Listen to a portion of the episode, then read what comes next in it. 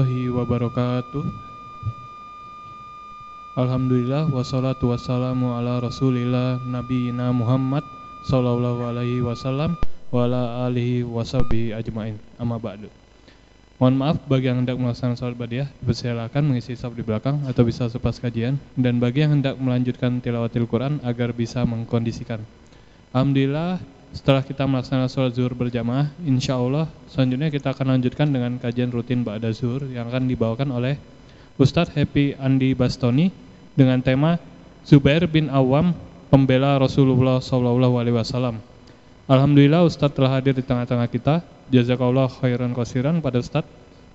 Sebelum memulai kajian, dimohon kepada para jamaah untuk merapatkan barisan ke depan agar saudara kita ini, uh, agar saudara saudara kita yang hadir belakangan bisa bersama berjamaah di belakang. Bagi jamaah yang ingin bertanya bisa secara langsung maupun online yaitu melalui link mtxl.or.id slash tanya. Uh, kajian siang ini insya Allah akan berlangsung hingga pukul 1 siang. Apabila masih ada waktu akan dibuka untuk tanya jawab. Mari kita membuka kajian ini dengan bersama-sama membaca basmalah. Bismillahirrohmanirrohim. Untuk efisiensi waktu pada Ustadz kami persilakan.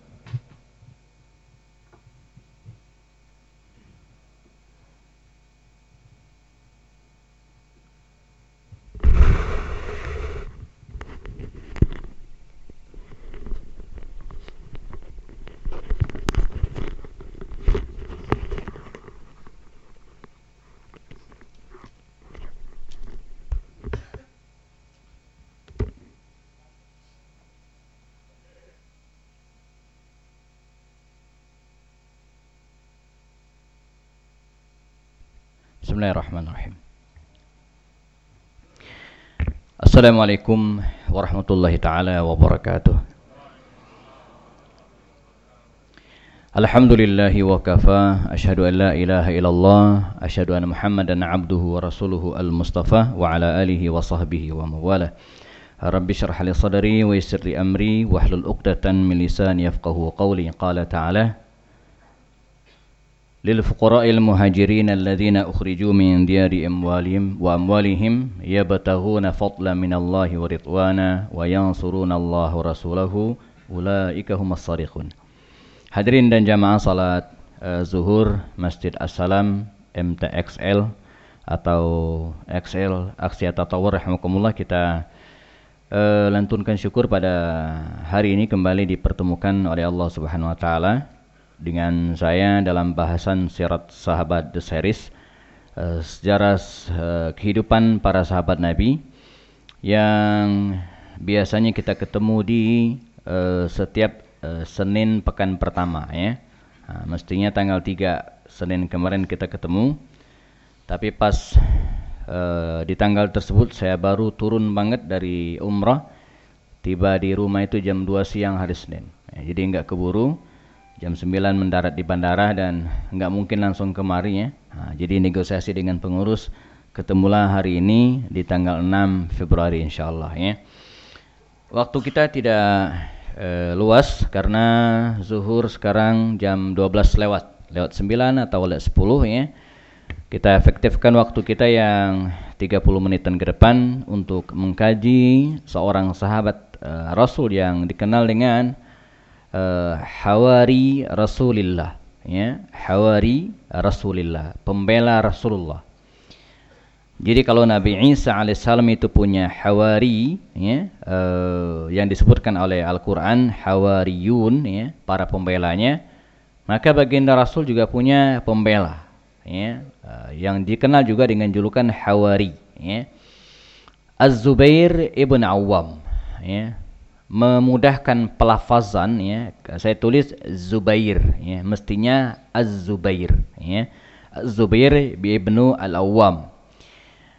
Uh, ya dia min asyarat al-mubasysyaruna bil jannah ya. Termasuk di antara 10 sahabat yang dijamin masuk surga. Dalam sebuah bacaan saya pernah uh, teringat bahwa dulu di era pemerintahan Bani Abbasiyah ya, mereka membuat kurikulum sejarah, sirat nabawiyah dan tarikh dengan mewajibkan pelajaran sirat nabawiyah ini pada tingkat SD dan menambahkan ya eh, kepada anak-anak tersebut ya agar mengenal ya, belajar dan kemudian mengenal eh, 10 sahabat yang dijamin masuk surga ini pada tingkat sekolah ibtidaiyah. Ya, jadi dulu daerah pemerintahan Bani Abbas ya di masa keemasan Islam pemerintah ya menetapkan kurikulum pendidikan anak-anak dengan cara apa? Ya, dengan memasukkan selain sirat nabawiyah sejarah hidup Nabi ya, juga 10 sahabat yang dijamin masuk surga.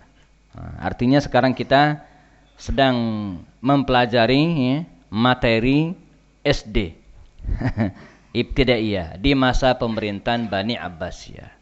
Nah, kalau sekarang daerah pemerintahan Jokowi ya, beda generasi ya. Nah, ini pelajaran tingkat SD di era pemerintahan Bani Abbas ya. ya. Nah, sepuluh sahabat yang dijamin masuk surga. Empat di antaranya Al-Khulafa Ar-Rashidun. Abu Bakar, Umar, Utsman dan Ali radhiyallahu anhum majma'in ya. Nah, sisanya sebagian sudah pernah kita bahas. Semisal Abdurrahman bin Auf ya, uh, Talha bin Ubaidillah, ya, Sa'ad bin Abi Waqqas dan sekarang kita ketemu dengan Az-Zubair bin Awam dan kemudian setelah itu nanti tersisa tiga sahabat, dua sahabat Nabi yang lainnya yaitu Sa'id bin Zaid dan Abu Ubaidah ibnu Al-Jarrah. Ya. Uh, jadi ini adalah pelajaran yang sangat pentingnya mengenal 10 sahabat yang dijamin masuk surga. Saya uh, termasuk generasi yang bersyukur ya uh, berada pada uh, generasi tahun 80-an ya. ya. Jadi di usia-usia jamaah yang seusia-usia saya ini uh, termasuk generasi yang layak bersyukur. Ya. Pertama, kita masih mengalami generasi saur sepuh, tutur tinular, apalagi pak? Ya. Brahma Kumbara ya saur sepuhnya ya.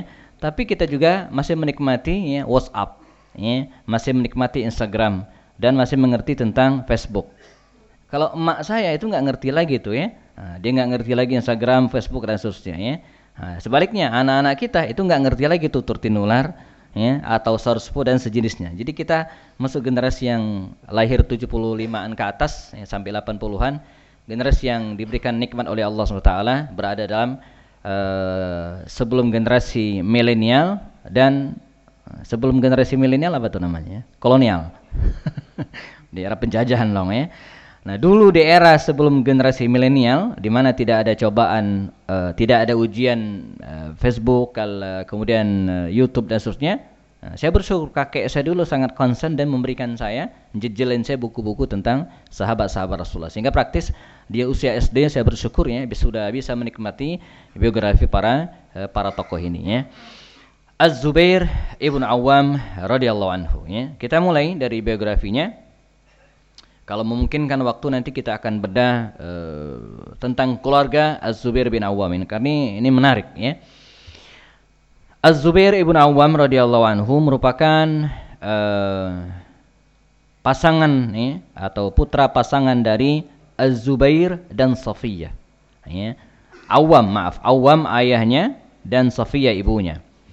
Az-Zubair bin Awam bin Khwailid bin Asad bin Abdul Uzza bin Qusay bin Kilab dari silsilah ini kita mendapatkan penjelasan bahwa ayahnya Awam ya, merupakan saudara dari Khadijah radhiyallahu anha.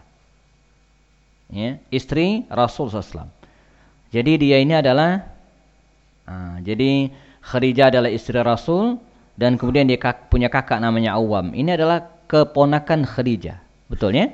Uh, keponakan uh, Khadijah yang merupakan istri dari baginda Rasul sallallahu alaihi. Jadi sangat dekat hubungan kekerabatan dengan baginda Rasul sallallahu ya.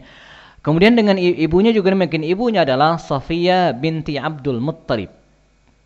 Ya, nah, Safiyah binti Abdul Muttalib ini merupakan bibi Rasul SAW dari pihak ayahnya. Karena ayah Rasul adalah Abdullah bin Abdul Muttalib.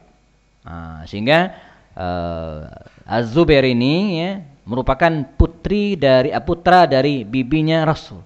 Jadi baik dari ayahnya maupun dari ibunya adalah kerabat Rasul sallallahu alaihi wasallam. Dari pihak ayahnya dia merupakan kemenakan Khadijah istri Rasul ya dan dari pihak ibunya dia merupakan ya uh, putra dari bibi Rasul, sepupu Rasul sallallahu alaihi wasallam karena ibunya Safiyah dan ayahanda Rasul merupakan adik kakak ya, anak dari Abdul Muttalib, kakek Rasul SAW. Jadi dia adalah orang dekat Rasulullah dari sisi nasab dan dan kekerabatan, ya, uh, min qaraibi ar-Rasul, min dari kerabat Rasulullah. Dia masuk Islam pada usia dini, 15 tahun usianya dan uh, kalau kita bedah ya 10 sahabat yang jamin masuk surga tadi ya, maka Imam Ibnu Katsir mengatakan 5 dari 10 sahabat yang dijamin masuk surga itu masuk Islam qabla isrin min umrihi. Sebelum 20 tahun dari usianya. Ya jadi 10 sahabat Nabi ini ya masuk Islam pada usia e, uh, 20 tahun sebelum usianya ya. Coba kita bedah misalnya. Abu Bakar Siddiq masuk Islam pada usia 37 tahun. Ya 37 tahun.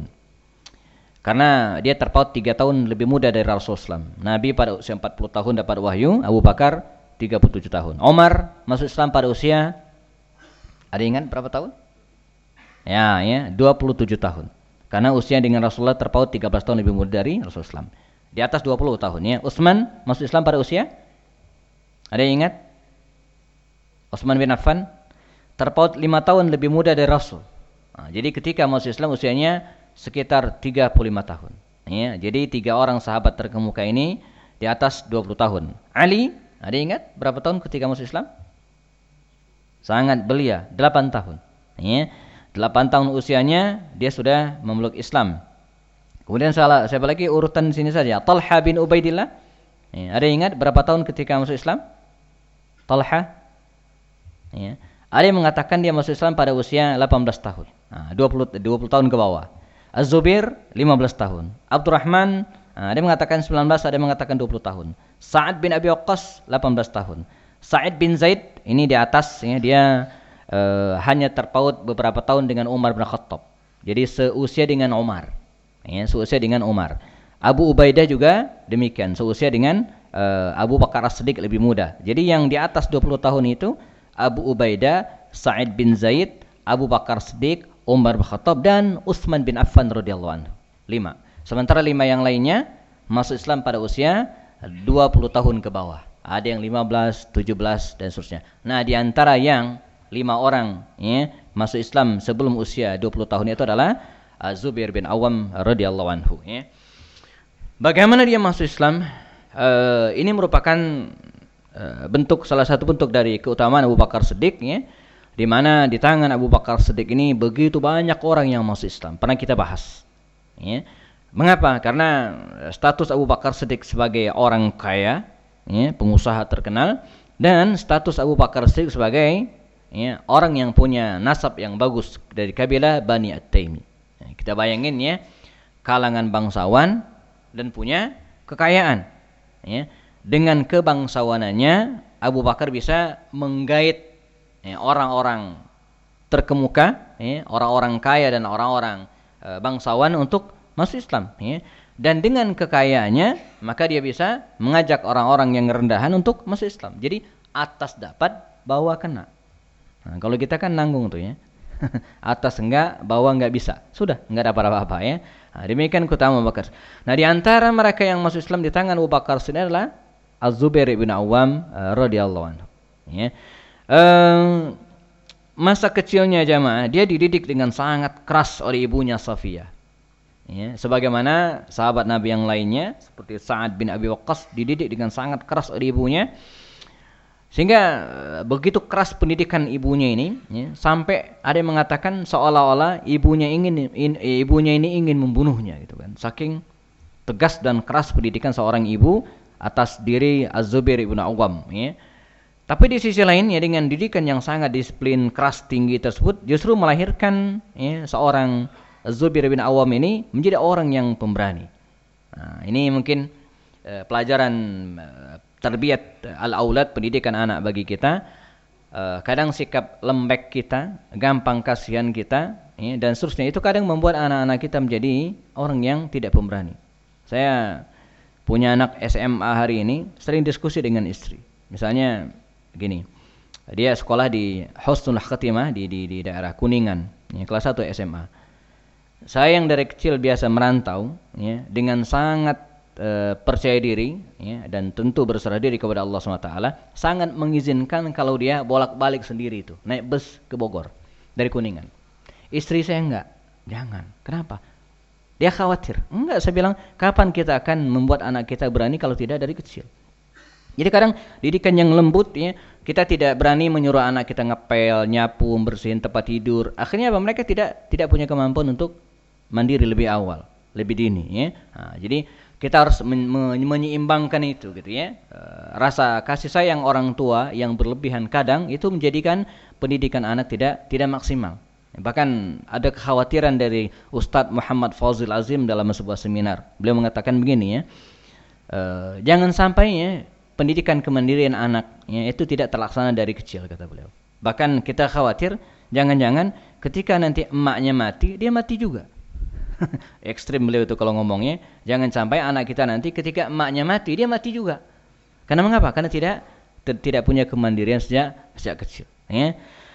Ia termasuk as-sabiqun al-awwalun, ya, orang-orang yang masuk Islam di awal-awal dakwah dan yang dipuji oleh Allah dalam surat At-Taubah ayat 100 was-sabiqunal awwaluna minal muhajirin wal ansar walladzina tabauhum bi ihsanin radhiyallahu anhum wa radu'an wa jannatin tajri tahtal anhar ya Allah menjanjikan dua hal kepada as-sabiqunal awwalun ini orang-orang yang masuk Islam pada awal-awal dakwah ini pertama apa radhiyallahu anhum wa radu'an Allah meridhai mereka dan mereka pun ridho kepada Allah. Yang kedua apa?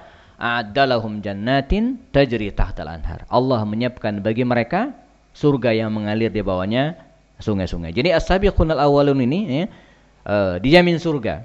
Ya, dan mereka lah orang-orang yang punya keutamaan yang luar biasa. Ya, as-sabiqun al-awwalun, para perintis ya orang-orang yang eh, betul-betul uh, berpeluh dalam berjihad mempertahankan Islam pada waktu itu dan mereka dihormati. Maka kalau kita ketemu kisah Khalid bin Walid itu jemaah dengan segala hormat, dengan segala keberanian, dengan segala prestasinya, tapi ketika ketemu dengan Umar bin Khattab, ketika ketemu dengan Abu Ubaid bin Jarrah, ini begini. Ya? Jadi dengan segala ketenaran uh, Khalid dengan segala prestasi yang didapatkan sebagai pimpinan panglima perang di masa Abu Bakar khususnya, tapi kalau ketemu dengan Abu Ubaidah bin ya, dia angkat tangan. Ya, dan kemudian mengatakan apa? Ya, saya tidak mungkin melawan Anda, ya, lalu kemudian tidak taat kepada Anda. Mengapa? An karena Anda asbaku minni islaman. Anda lebih dulu masuk Islam. Nah, jadi ini disebut dengan ketika junior itu harus menghormati senior. Hormati, harus.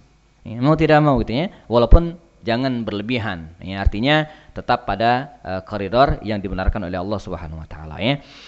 Karena Allah menghormati mereka as-sabiqun al-awwalun ya, para perintis dakwah bersama Rasulullah.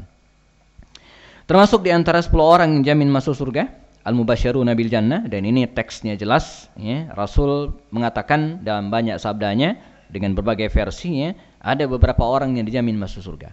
Ada disebutkan namanya secara tekstual, ada yang melalui uh, isyarat ya, dan ada juga yang per grup. Ya, jadi para sahabat Nabi yang masuk surga itu dijamin masuk surga itu ya teksnya macam-macam. Ada yang tekstual disebutkan namanya. Nah, di antara mereka yang disebutkan namanya adalah uh, Az-Zubair bin Awam ini ya. Kata Rasulullah Abu Bakar fil jannah, Umar fil jannah, Utsman fil jannah, Ali fil jannah, Abdurrahman fil jannah, Talha fil jannah, Az-Zubair fil jannah, Sa'id bin Zaid fil jannah wa Abu Ubaidah bin Jarrah fil jannah. Sepuluh orang disebutkan teksnya. Ya. Kan beda dengan yang lain. Ada juga yang dia diamin masuk surga misalnya uh, Abdullah bin Salam itu diamin masuk surga. Ya. Mengapa? Karena suatu saat dia pernah bermimpi. Ya, bertemu Rasulullah kemudian dia bermimpi, dia bermimpi, kemudian paginya ketemu Rasulullah. Ya Rasulullah kata Abdullah bin Salam, saya bermimpi. Ya, semalam ya, saya berjalan kemudian dihadapkan pada dua jalan, ya, jalan kiri dan jalan kanan. Ya. Lalu kemudian saya memilih jalan kanan. Kemudian saya naik, atas, naik ke atas semacam tangga tonggak begitu dan di atasnya ada ada taman yang sangat luas. Ya, kata Rasulullah ya, Anda memilih jalan yang benar. Ya, karena jalan ke kanan itu adalah jalan ke surga, tangga yang ada Anda naiki dan masuk ke dalam surga Allah SWT. Jadi isyarat. Ya. Atau misalnya isyarat kepada Zaid bin Haritha Ya, Nabi tidak pernah mengatakan Zaid masuk surga enggak, tapi dengan isyarat. Semalam kata Rasul, saya bertemu dengan seorang bidadari. uh, syaba jariyah, beda dari muda. Ya, kemudian saya tanya, liman anti? Wahai bidadari, engkau ini punya siapa? Maka bidadari itu menjawab, saya bidadari ya, milik Zaid bin Haritha. Ah, kalau sudah ada bidadarinya, masa orang yang nggak masuk surga? Ya, nah, jadi dengan isyarat seperti itu. Atau Bilal, nah, Bilal tidak disebutkan Bilal masuk surga ke Rasul enggak. Nabi cuma mengatakan apa? Sami'tu. Saya mendengar. Al-bariha al-laila semalam khashafa'na 'alaika. Ya, gemerisik surgamu baina yadayya fil jannah di hadapanku di surga. Jadi kalau terompahnya udah masuk surga, masa orang yang ketinggalan? Kan nggak mungkin gitu ya. Nah, Bilal juga dijamin surga. Kalau ini enggak, teks Az-Zubair fil jannah kata Rasulullah ya. Uh, sebagaimana dialami oleh para sahabat di awal-awal dakwah Rasulullah, rahimakumullah, Az-Zubair bin Awam pun mengalami siksaan dari para kerabatnya yang tidak setuju dengan keislaman beliau pada Musa muda ya. Dan uh, berbagai siksaan dialami. Ada kisah diriwayatkan ya dia diikat dan kemudian diasapin gitu ya. Kemudian dicambuk dipukul ditendang itu sudah biasa ya. Karena ya wajar kalau Allah SWT memberikan pujian yang luar biasa kepada mereka ini. Mereka adalah orang-orang yang berjibaku sangat mempertahankan Islam ya Beda ketika mereka beda dengan orang-orang yang masuk Islam setelah Fathu Makkah. Nah, itu tinggal menikmati hasilnya. Nah, ya, apalagi yang masuk Islam setelahnya gitu kan. Beda dengan yang masuk Islam di awal-awal penuh dengan perjuangan. Ya, mereka berdarah-darah. Ya, berdarah-darah ini bukan istilah, tapi betul-betul mengeluarkan darah gitu ya. Betul-betul mengeluarkan darah. Ya. Nah, termasuk di antaranya Azubir bin Awam. Uh, Oke okay, ya, tadi saya sebutkan ya uh, dia juluki dengan hawari Rasulullah ya. bukan hanya karena kedekatan kegerapatan dengan Rasulullah tapi dia betul-betul membela Rasulullah nah, sebagaimana orang-orang dekat Nabi Isa alaihissalam ya, yang membela Nabi Isa demikian juga dengan Az-Zubair bin Awam membela Rasul sallallahu alaihi wasallam ketika turun perintah dari Rasulullah SAW untuk hijrah ke Habasyah dua kloter pada waktu itu kloter pertama dipimpin Utsman bin Affan mantu Rasulullah dan kemudian kloter kedua dipimpin oleh Ja'far bin Abi Thalib. Ah, Az-Zubair bin Awam pun ikut dalam peristiwa tersebut. Maka wajar kalau kemudian dia mendapatkan gelar Zu al-Hijratain. Zu al-Hijratain. Orang yang pernah ikut dua hijrah. Hijrah ke Habasyah Ethiopia dan hijrah ke Madinah al-Munawwarah. Uh, ketika kaum muslimin hijrah ke Madinah al-Munawwarah maka mengalirlah berbagai peristiwa besar mulai dari perang Badar, Uhud, Khandaq, Hudaybiyah dan seterusnya dan sahabat Nabi ini Az-Zubair bin Awam ini tidak pernah absen dari sisi Rasul SAW. Dimulai dari perang Badar yang terkenal itu yang disebut oleh Allah dengan sebut dengan sebutan Yaumul Furqan diikut serta. Nah, saya pernah jelaskan bagaimana perang Badar ini adalah perang yang unik, perang yang melibatkan uh, orang-orang Quraisy dari kedua belah pihak. Ya, dari pihak kaum muslimin. Ada orang-orang Quraisy dari pihak orang-orang kafir, ada juga orang-orang Quraisy. Berperanglah mereka, ya, uh, sesama orang Quraisy tapi berbeda berbeda akidah. Ya, yang diabadikan oleh Allah SWT dalam Al-Quran, La tajidu qawman yu'minuna billahi wal yaumil akhir yuwadduna man hadallaha wa rasulahu. Ya. Kalian ya kata Rasulullah kata Allah akan menemukan suatu kaum beriman kepada Allah dan hari akhir yuwaduna man hadallahu wa rasulahu. Tapi mereka harus berhadapan dengan orang-orang yang memusuhi Allah dan Rasulnya. Ya, jadi mereka beriman kepada Allah dan hari akhir, tapi mereka berhadapan dengan orang-orang yang mereka cintai, tapi mereka ini memusuhi Allah dan hari akhir. Ya, mereka adalah aba'ahum, ayah mereka, abna'ahum, anak-anak mereka, ikhwanahum, saudara mereka, asyiratahum atau keluarga mereka, berhadapan di medan peperangan. Ya, di antara mereka itu ada Az-Zubair bin Awam ini. Muslim dan dia harus berhadapan dengan paman kandungnya sendiri Naufal bin Khuwailid bin Asad. Ya, adik dari ayahnya. Ayahnya yang namanya Az uh, Awam ya sudah tidak ikut perang dan meninggal dunia ya. Naufal pamannya ini ya, ikut dan melawan ponakannya Az-Zubair bin. Dan yang seperti ini banyak. Omar ya Omar bin Khattab itu berada di pihak kaum muslimin. Dia harus berperang melawan pamannya Naufal bin Hisham adik emaknya Nah, maknya namanya Hantama binti Hisham. Dia punya adik namanya Naufal binti Hisham bin Hisham melawan Umar dan Umar yang menang dibunuh pamannya. Ya, kita ketemu dengan Abu Ubaidah Ibnu Jarrah yang melawan ayahnya sendiri. Ya, dan terbunuh di medan di medan peperangan Badar. Kita ketemu dengan Mus'ab bin Umair yang melawan adiknya sendiri. Ya, kita ketemu dengan siapa lagi ya? Uh, Bilal bin Rabah yang yang membunuh tuannya sendiri, mantan tuannya sendiri, Umayyah bin Khalaf. Ya. Kita ketemu dengan Abu Bakar As-Siddiq radhiyallahu anhu yang bertemu dengan anak kandungnya sendiri, Abdurrahman bin Abu Bakar.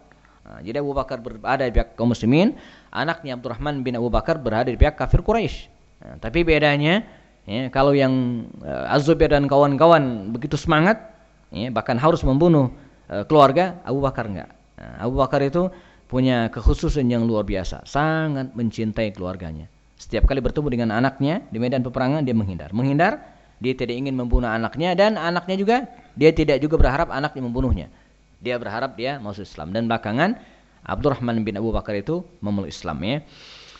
Uh, dalam perang Uhud eh uh, setahun berikutnya dia bersama Abu Bakar Siddiq mengejar kafir Quraisy ya. Nah, kita ingat perang Uhud yang sangat berkesan di antara perang yang tidak pernah dan tidak mungkin dilupakan oleh baginda Rasulullah ya.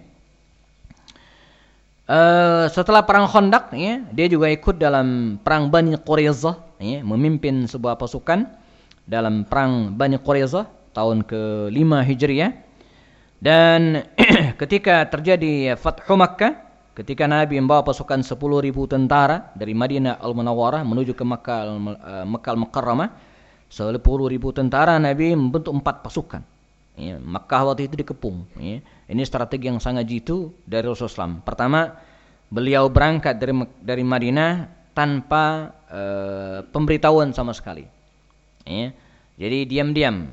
Saya kebayang bagaimana beliau memberangkatkan 10.000 tentara itu tanpa diketahui oleh musuh. Itu luar biasa ya. Uh, bahkan oleh kaum muslimin sendiri. Ya. Jadi kita membayangkan ya strategi Rasulullah SAW yang kemudian dilampiri dengan ketaatan para sahabat itu membuahkan hasil kemenangan yang luar biasa. Rambi berangkat 10 ribu tentara ini nggak dikit 10 ribu tentara berangkat dan mereka nggak tahu akan berangkat ke mana. Abu Bakar sendiri Abu Bakar nanya ke anaknya Aisyah Aisyah kayaknya kita mau perang nih. Kata Aisyah kayaknya iya. ke mana nggak tahu. Pokoknya asap pedang ya siapkan senjata kita berangkat. Bahkan 80 orang dari mereka itu diminta oleh Rasul untuk pergi ke arah utara, arah berlawanan dengan arah Mekah. Mereka mengira, oh kayaknya kita akan ke sana. Padahal enggak, mereka menuju ke Mekah. Mekah Mukarramah. Ah, tiba di Marruz Zahran pertengahan perjalanan baru Nabi ngasih tahu, kita akan ke Mekah. Kita akan ke Mekah untuk menyerbu dan kemudian menyelamatkan membebaskan kota Mekah. Nabi masuk ya, melalui empat pintu. Pintu pertama dipimpin oleh Abu Ubaidah bin Jarrah, ini pintu utama. Nabi langsung masuk ke daerah Marwah, ya, maka di situ ada disebut dengan bawabatun Nabi. Ya, pintu Nabi. Ya, di Bukit Safa, ini Marwah, ini Safa. Nah, sebelah sini itu ada tulisan bawabatu Nabi. Dari situ Nabi masuk ketika Fatu Makkah. Ya, dari arah uh, Marwah langsung masuk ke Safa, ke Ka'bah. Ya. Kemudian sebelah kirinya, ya, kiri atau kanan saya lupa, ada Zubair bin Awam ini. Ya. Sebelah kanannya ada Sa'ad bin Ubadah. Sa'ad bin Ubadah yang belakangan digantikan dengan anaknya Qais bin Ubadah, ya. Uh, Qais bin Sa'ad bin Ubadah.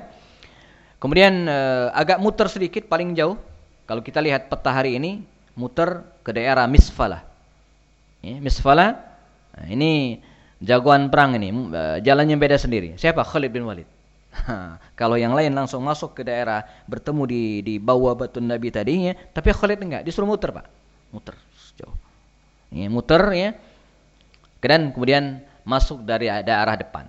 Ya, kalau sekarang depan tower Zam-Zam tuh, ya, kalau sekarang ya, nah, masuk dari situ Khalid bin Walid ya, dan e, empat pasukan ini tidak ada peperangan sama sekali.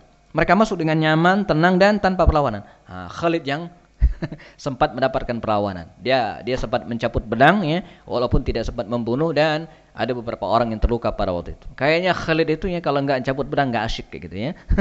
dia masuk dari situ. Nah, di antara salah satu pasukan yang dibentuk oleh Rasul untuk masuk ke Mekah itu adalah pimpinannya Az-Zubair bin Awam radhiyallahu anhu.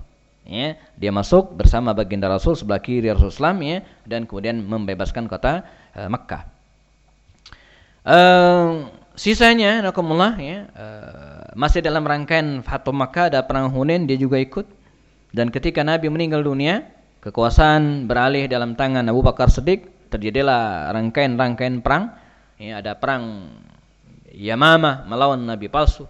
Namun yang sangat terkenal adalah perang Yarmouk ya, melawan pasukan Romawi. Sebanyak 40 ribu tentara kaum muslimin melawan 200 ribu lebih pasukan Romawi pada waktu itu. Mereka bertempur di daerah Yordania hari ini di sebuah dataran ya, luas namanya Yarmouk. Ya. Awalnya kaum muslimin ya, dipimpin oleh Abu Ubaidah ibnu Jarrah. Kemudian Abu, oleh Abu Bakar Siddiq diganti dengan Khalid bin Walid Jelang peperangan Umar uh, Abu Bakar meninggal dunia dan Umar mengganti dengan uh, Abu Ubaidah bin Jarrah kembali. Nah, demikian pernah kita kisahkan ya. Ah, Az-Zubair bin Awam pun ikut serta dalam perang tersebut. Ketika Amr bin As menaklukkan Mesir, ya, kita ingat cerita ketika Palestina ditaklukkan oleh kaum muslimin, Umar bin Khattab datang ke negeri para nabi tersebut, serah terima kunci Al-Aqsa pun dilakukan. Nah, ya. Begitu mereka ngumpul di Palestina, ngumpul semua di situ, para sahabat ngumpul semua. Ya, karena itu adalah uh, pusat dari kekuasaan Romawi yang ada di daerah Syam, Palestina. Ya, ngumpul semua, ada Abu Ubaidah, ada Amr bin As, ya, ada Zubair bin kumpul semua. Ya, dan mereka merencanakan uh, strategi berikutnya. Ya, Umar sebelum pulang ke Makkah uh, ke Madinah kembali ya, dari Palestina menuju ke Madinah sebelum bertolak kembali ke ibu kota Ya, kata Amr bin As, ya khalifah, nanggung nih. Terus kita naik ke utara dikit, belok ke kiri. Ke mana? Mesir. Nah, sekalian kita taklukkan Mesir. Lewat Gaza. Kalau hari ini ya. Nah, jadi mereka berada di sana, ya, turun sedikit, belok ke kiri, langsung Mesir tuh. Kata Umar, boleh juga. Nanggung ya. Nah, ternyata kaidah siapa yang ngusul maka dia menjadi mas'ul itu dari dulu, Pak. Ya, jadi siapa yang ngusul maka dia jadi mas'ul gitu ya. Nah, Amr bin As yang ngusul kata Umar, sekalian itu yang panglimanya. Siap kata Amr bin As. Nah, maka yang ngusul itu harus siap Pak. Jangan ngusul doang nggak siap ya. Harus siap menjalankan tugas ya. Maka berangkatlah dia ke Mesir, agak lama ya, Mang. Maklum ya, ini seorang diplomat. Gayanya beda dengan Khalid. Khalid itu hajar blek. Dia enggak ya lama sampai Umar kesal sendiri ya berbulan-bulan dua bulan namanya nggak ada kabar ini apa kabar ya Amr bin As menang apa kalah, jadi apa enggak? Nah, itu kisahnya sangat luar biasa bagaimana Umar mengirim surat ke Amr bin As. Waktu itu dia masih berada di Gaza dengan uh, surat tersebutnya ber apa namanya? Uh, berlembar-lembar surat Umar mendayu-dayu ya, tapi endingnya sangat uh, tegas ya. Kata Umar sudah sekian purnama berlalu begini-begini terus dan akhirnya ya, surat tersebut ditutup oleh Umar dengan kalimat yang luar biasa ya. Nah, isinya apa? Nah, ketika Amr menerima surat ini, dia nggak buka. Tetap dalam gulungannya. Kata Amr, kita masuk ke Mesir. Begitu masuk Mesir, Nakumullah, berhenti mereka, pasang tenda, akan menghadapi pasukan Romawi yang menjajah Mesir itu dibuka. Nah, dibaca oleh Khalid. Padahal dia belum, belum baca sebelumnya. Ya. Isinya apa? Setelah dua tiga lembar mendayu-dayu surat Umar, Umar kan sastrawan. I, ujung surat itu dia mengatakan, Ya Amr, sekian lama anda meninggalkan Madinah, berada di Palestina ya. Kalau Anda terima surat saya ini, masih berada di Palestina, balik ke Madinah. Tapi kalau sudah masuk wilayah Mesir, teruskan. Untung dibuka pas sudah masuk di Mesir gitu ya. Pinter tuh Amr bin As ya. Kayaknya dia udah bisa menduga ini isinya apa ya. Ah, ini Anda lihat katanya surat Umar ya. Kita langsung masuk. Ah, di antara mereka yang ikut menaklukkan dan membebaskan Mesir tanpa perlawanan itu adalah Az-Zubair bin Awam. Dia juga ikut serta ya. Kita teruskan terakhir. Nah, ini terakhir karena pas waktunya. Waktu bergulir, Umar bin Khattab meninggal dunia, digantikan Utsman bin Affan. Ketika pemerintahan Utsman bin Affan sekitar uh, separuh perjalanan dari kekhalifahan Utsman tidak ada masalah berarti.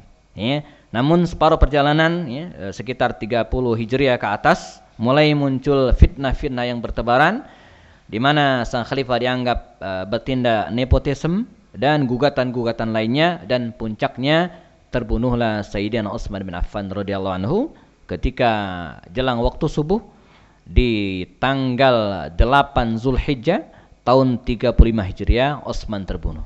Dan terbunuhnya Utsman ini kembali menimbulkan fitnah yang luar biasa sampai kemudian akhirnya kaum muslimin sepakat mengangkat Ali bin Abi Thalib sebagai khalifah Dan Khalifah Ali bin Abi Thalib ya punya eh, PR yang sangat uh, besar ya, sangat besar. Selain dia juga harus menata ulang pemerintahan pada waktu itu, mengganti orang-orang yang dianggap uh, bersaudara dengan Utsman. Pada saat yang sama juga dia menghadapi tuntutan agar mengadili orang-orang yang terlibat dalam pembunuhan Utsman. Ya, Ali bin Abi Thalib uh, berada dalam dilema yang luar biasa dan uh, karakter Ali sebagai seorang militer dominan uh, luar biasa ya. Sehingga apa pun masalahnya penyelesaiannya secara militer ya. Ada kalimat ketika dia ingin memberhentikan Muawiyah bin Abu Sufyan dari jabatan gubernur Syam para sahabat junior menasihati. Mereka tahu ya Ali anda jangan pecatlah Muawiyah anda boleh pecat gubernur yang lain boleh pecat tapi jangan Muawiyah dia itu sudah hampir berapa ya 20 tahun menjabat uh, gubernur ya, uh, empat kali pilkada kalau dua kali pilkada aja udah susah digoyang gitu ya. Untung di undang-undang kita ada pembatasannya. Kalau enggak, dia sudah 20 tahun menjadi penguasa di Syam. Ya. Rakyat Syam itu apa kata Muawiyah? Terus tunda, jangan engkau pecat. Apa kata Ali? Enggak, saya akan pecat. Walau kana saif, walaupun dengan pedang. Oh, Ali ya. Dan terjadilah perang Siffin yang terkenal itu. Ya. Nah, sebelum terjadi perang Siffin, beberapa tahun, dua tahun kemudian ya, Bunda Aisyah radhiyallahu anha uh, sempat berkumpul dengan beberapa sahabat senior waktu itu di Basrah. Ya, di Basrah dan mereka sepakat untuk menghadap kepada Sayyidina Ali bin Abi Thalib ya, yang berada di Madinah Al-Munawwarah. Maka berjalanlah kelompok ini dari Basrah menuju ke Madinah Al-Munawwarah. Di tengah perjalanan orang-orang melihat iring-iringan dan setiap ketemu bergabung. Ini kayak bola salju. Yang tadinya kecil ketika bergulir terus banyak banyak banyak banyak. Saya lupa jumlahnya ya tapi demikianlah iring-iringan uh, bukan pasukan ya, iring-iringan rombongan ini ya, dipimpin oleh Bunda Aisyah yang naik kuda naik unta ya, Jamal pada waktu itu. Mereka berjalan ya dari Basrah menuju ke Madinah Al-Munawwarah beriringan terus ya yang ikut dua tiga lama kelamaan ini ini rombongan semakin besar yang tadi cuma pakai sendal akhirnya mereka pakai sepatu yang tadi bawa gesper, lama kelamaan ada yang bawa pedang gitu ya. bawa tombak ya, bawa panah ya, ikut. Ali bin Abi Thalib yang mendengar hal ini ya, segera menyiapkan juga ya, pas pampres ya. Pasukan pelindung khalifah begitu kira-kira ya. Nah, dan ya, demikian karakter Ali ya. Jadi ya, harus dihadapi juga dengan militer. Maka peristiwa terjadi ya, dua rombongan ini bertemu maka terjadilah sebuah peristiwa disebut dengan waqa'atul jamal. Ya, para ulama menyebut dengan waqa'ah. Ya, waqa'ah itu artinya tragedi, bukan ma'rakah. Bukan harb tapi waqa'ah. Waqa'atul jamal ya, dua rombongan bertemu dengan emosi yang tidak bisa dikendalikan. Awalnya saling lempar sendal, akhirnya lama kelamaan ngelempar batu.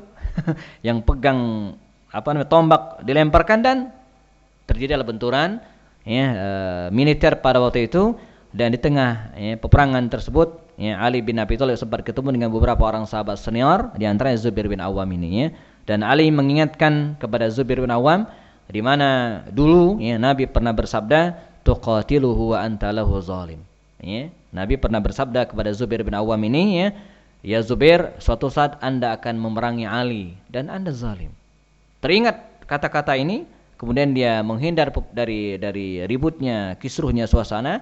Ya, dia pergi ke, uh, dari rombongan yang sedang apa kisruh tersebut ya. Seseorang anak muda yang tidak begitu kenal ya, tapi diriwayatkan dalam sejarah namanya Ibnu Jurhum ya, mengejarnya dan juga beberapa sahabat lain dikejar ya dan dilempar dengan dengan panah, diiring dengan tombak dan di kejauhan dari medan peperangan itu akhirnya dia terbunuh dan meninggal dunia dalam keadaan syahid. Ya, terjadi pada tahun 36 Hijriah sekitar ya 3 tahun sebelum terjadinya perang Siffin ya. Dalam usia sekitar 61 tahun dan meninggallah dia dalam keadaan syahid terbunuh dalam waqa'ah tersebut.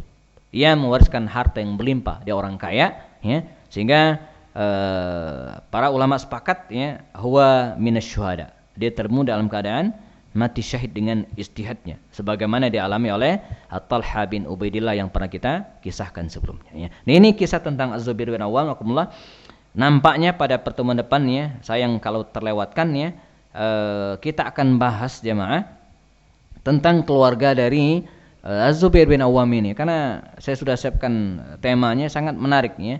Belajar dari keluarga Az-Zubair bin Awam ya. Uh, tidak mungkin kita bahas hari ini karena waktunya mepet ya. Sehingga kita akan teruskan pada pertemuan berikutnya. Insyaallah kita akan uraikan bagaimana keluarga Az-Zubair bin Awam. Sebagai bocoran, Az-Zubair bin Awam ini punya istri namanya Asma binti Abu Bakar.